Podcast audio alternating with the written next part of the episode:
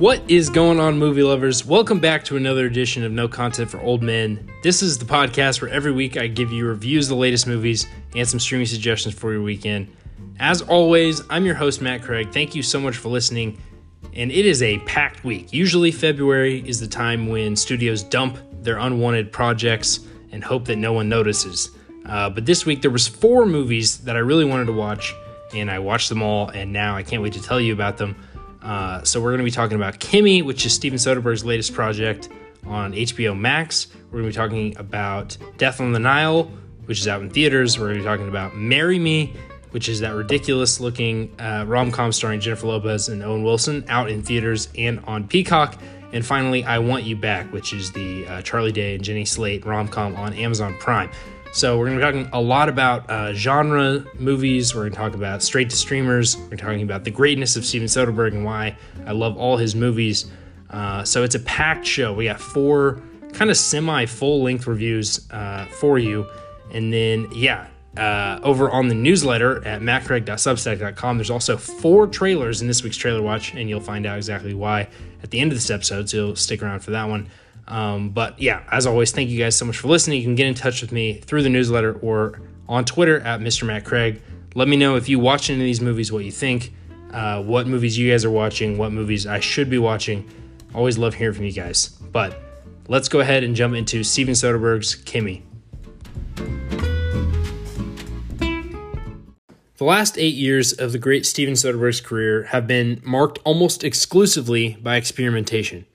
He tried reverse financing in Logan Lucky, nonlinear plot in Mosaic, filming with an iPhone in Unsane and High Flying Bird, filming on a fully functioning transatlantic ferry crossing in Let Them All Talk, and in his last five features, giving up on the theatrical entirely and releasing straight to streaming. That experimentation is the thing I love about him. Even though it's difficult not to think of these as lesser Soderbergh because of the lower stakes nature of the projects that label would be a sin of omission because each of these movies tangles with the ambitious ideas, like The Laundromat goes after tax evasion of the super wealthy, and No Sudden Move from last year takes on redlining and generational wealth. Through that lens, Kimi could be seen as an exploration of online data privacy, the omnipotence of modern tech companies, and the post pandemic fear of re entering society. Still, Kimi is an extremely tight 89 minute plot steam engine. It most resembles his tactile 2011 thriller Haywire, a similar straight ahead thriller, even if its premise more closely follows Brian De Palma's Blowout. A woman who works as an audio technician for a Siri or Alexa style home assistant hears a strange sound on one of the recordings, then unravels the mystery as to the sound's origins. Soderbergh's greatest talent as I've said many times, is the way he doles out only one breadcrumb of information at a time, leaving viewers in the dark until the moment he wants to unveil something. That's why we don't really know exactly what our protagonist's condition is, though it resembles agoraphobia. She's a shut in who's afraid to leave her apartment and has built her entire life around self sufficiency and the internet. And we don't really know why she's so obsessed with finding the truth about what's going on in the recording despite its danger to her own safety, until the story continues to unravel like an onion. In general, straight to streaming movies are designed to be easily digestible and easily forgettable time killers. Soderbergh's movies, on the other hand, cannot cannot be viewed in the background. They make you think and often call for repeat viewings. Each detail is fussed over, elevated to the next level of craft. To watch this movie, is to remember that movies can be an art form without necessarily needing to be high art. Kimi will not compete for awards, nor does it aspire to. But when someone looks back on the 2022 year in movies, on the careers of Soderbergh or star Zoe Kravitz, or for that matter, Derek DelGaudio, whose one man show in and of itself is one of my favorite things of released in 2020, they will only have great things to say about this movie. And for me, I'll savor every new Soderbergh project every chance I get. Next up, we're going to be talking about the biggest movie of the box office this weekend Death on the Nile. There's always going to be an appetite for murder mystery whodunits. Famous people love making them, and we love watching them, even if that famous person is Adam Sandler and the most creative name he could come up with is Murder Mystery. But no matter. The real question is whether or not there's still room for Agatha Christie's staid period melodramas in a post Knives Out world.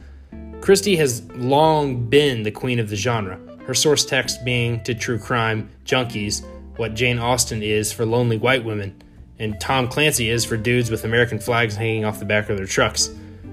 Adaptations of her work have always proven to be lucrative on the silver screen, including this same story, told much more effectively, I might add, in 1978 with Mia Farrow, Bette Davis, and Peter Ustinov, and most recently Kenneth Branagh's Murder on the Orient Express, which in 2017 netted 350 million in global box office receipts. That's an unfathomable number today.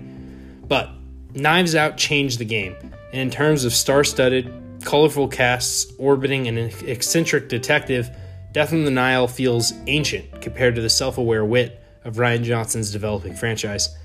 It doesn't help that this movie sat on the shelf for over a year, in which time one co star was exposed as a cannibal, one, possibly two, were exposed as anti vaxxers, and one has been exposed as a truly limited actor.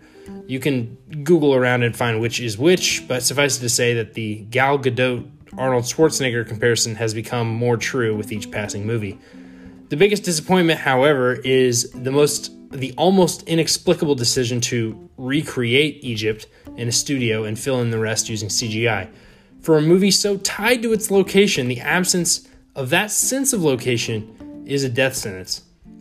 That same sort of surrealist feelings carry over to the cast, which take which asks an American actor, two American actors, to play British, Armie Hammer and Annette Bening. It asks British actors to play American, as Emma Mackey does, as well as French, as Kenneth Branagh and Rose Leslie do, and asks Gal Gadot to play, well, the only character she can, which is Gal Gadot.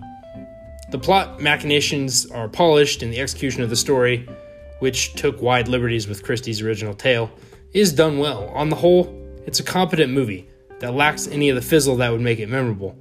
Perhaps it's simply a case of sequelitis, since all the mystery about Poirot and his unusual manner of solving crimes was explained in the previous movie, but a successful whodunit must not only lay out and solve a crime creatively, it must also have fun along the way. And the more I think about it, that's what Death on the Nile lacks fun.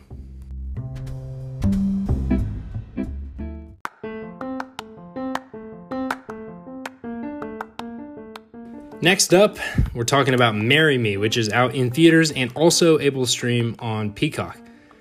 The premise of this movie, which is that an international pop star points out a member of the audience at her show to marry on stage, is so preposterous that the first time I saw the trailer, I thought I was being punked. Then, as the movie unfolded, I realized, well, this isn't any more crazy than the setups of those hallowed rom coms of yesteryear. The movie, in spite of itself, succeeds in transcending joke status to provide the kind of glitzy, brain off, crowd pleasing entertainment found in those dime a dozen romantic comedies of the 90s, many of which, perhaps not coincidentally, also starred Jennifer Lopez. Romantic comedies have made a, well, a tepid comeback in recent years, but only as a shadow of their former glory. Tight budgets, actors either on the rise or over the hill, and the kind of storytelling not to mention production design, you'd expect from the Hallmark Channel. This is certainly not that. it's a legitimate mid budget major studio release starring two stars with name recognition, being Jennifer Lopez and Owen Wilson. The movie is clearly built for JLo, a credited producer, to be a brand extension of her own real life pop stardom. And though her hair, makeup, and costuming can be, well, a little, a little heavy handed, at one point, a frumpled J-Lo offers desperately to buy a winter coat off anyone in a commercial airplane with her. In the next scene, she's wearing one that retails for about $1,300. It's exactly the kind of magical fairyland glamour that fulfills every audience member's fantasy. For example, I'm going to a Dua Lipa concert in March and certainly wouldn't object to going up on stage and marrying her. I'd stop short of calling this a good movie, and I don't want to hear anyone ever complain again about Notting Hill. having taken basically the identical premise as this and created a much, much more comedy, drama, and romance in the process. If you're picking between that classic and this cheap imitation, don't think twice.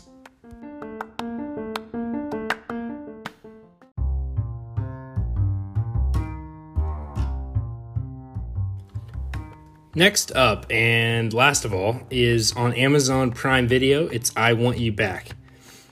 It often feels like modern rom coms of the cheap variety that I mentioned earlier are created more to fill a content hole in a streaming strategy rather than to have ambitions of being great. That's why almost all of them are high concept, which means banking basically their whole existence on the one sentence sales hook that could entice people to click on the corresponding box on, in this case, Amazon Prime Video. So, how's this for a premise? A guy who just got dumped befriends a girl who also got dumped, and they hatch a plan together to break up their ex's new relationships and get the corresponding partners back together. All the primaries are played by well known faces, if not names, which helps. Charlie Day and Jenny Slate as the main pair, Gina Rodriguez and Scott Eastwood as the exes. The plot lines are clear, if predictable, and some of the humor is clever. Though it's a shame to cast two world class weirdos in Day and Slate and then have them play the movie so straight. Still, it's, it's exactly the type of movie you put on when you can't decide what to watch, have a nice time, and really never think about it again.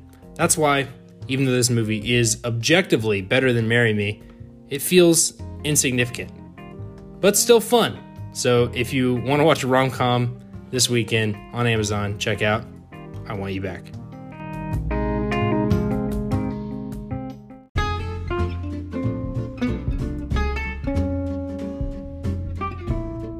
All right, guys, that is going to do it for this week's show. Although you really, really need to head over to the newsletter again at mattcraig.substack.com because this week's trailers, I mean, really, this week's release of trailers was more important than any, any of the movies that were released this week.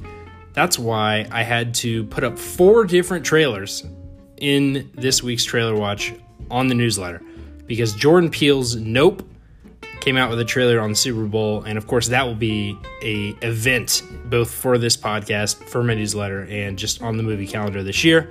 Um, also, Fresh, which was a hit out of Sundance. Deep Water, the much much talked about uh, Ben Affleck Ana de Armas erotic thriller. And then finally, our first look at Elvis, which is uh, Baz Luhrmann's biopic of Elvis Presley, starring both Tom Hanks and Austin Butler. Uh, a movie that I really was not expecting to be this hyped about, but the trailer really got me excited. So, big week for trailers. You're going to want to head over uh, to the newsletter and check those out. Next week, we're talking about Uncharted. My favorite video game uh, franchise of all time is now a movie starring Tom Holland and Mark Wahlberg. I'm ready to have my heart broken, but you know what? maybe it will be maybe it'll be good. I don't know. Also this week i'm getting a chance to see drive my car which is the uh, last best picture nominee that i have not seen uh, because it's a foreign film and it's very hard to find but i'm getting a chance to watch it. Everyone that i have talked to that have seen it or have read about uh, who has seen it says this movie is absolutely incredible. So i can't wait to watch that one and then tell you guys about it next friday. Uh, so maybe you can catch it before the Academy Awards, which are in in late March, so actually you have plenty of time. Um, but yeah, as always, you guys, thank you so much for listening. Your support means a ton. Uh, I love hearing from you guys. Tell me what movies you guys are watching. Um, get in touch with me uh, through the newsletter or on Twitter at Mr. Matt Craig. And yeah, until next Friday, I guess I'll see you at the movies.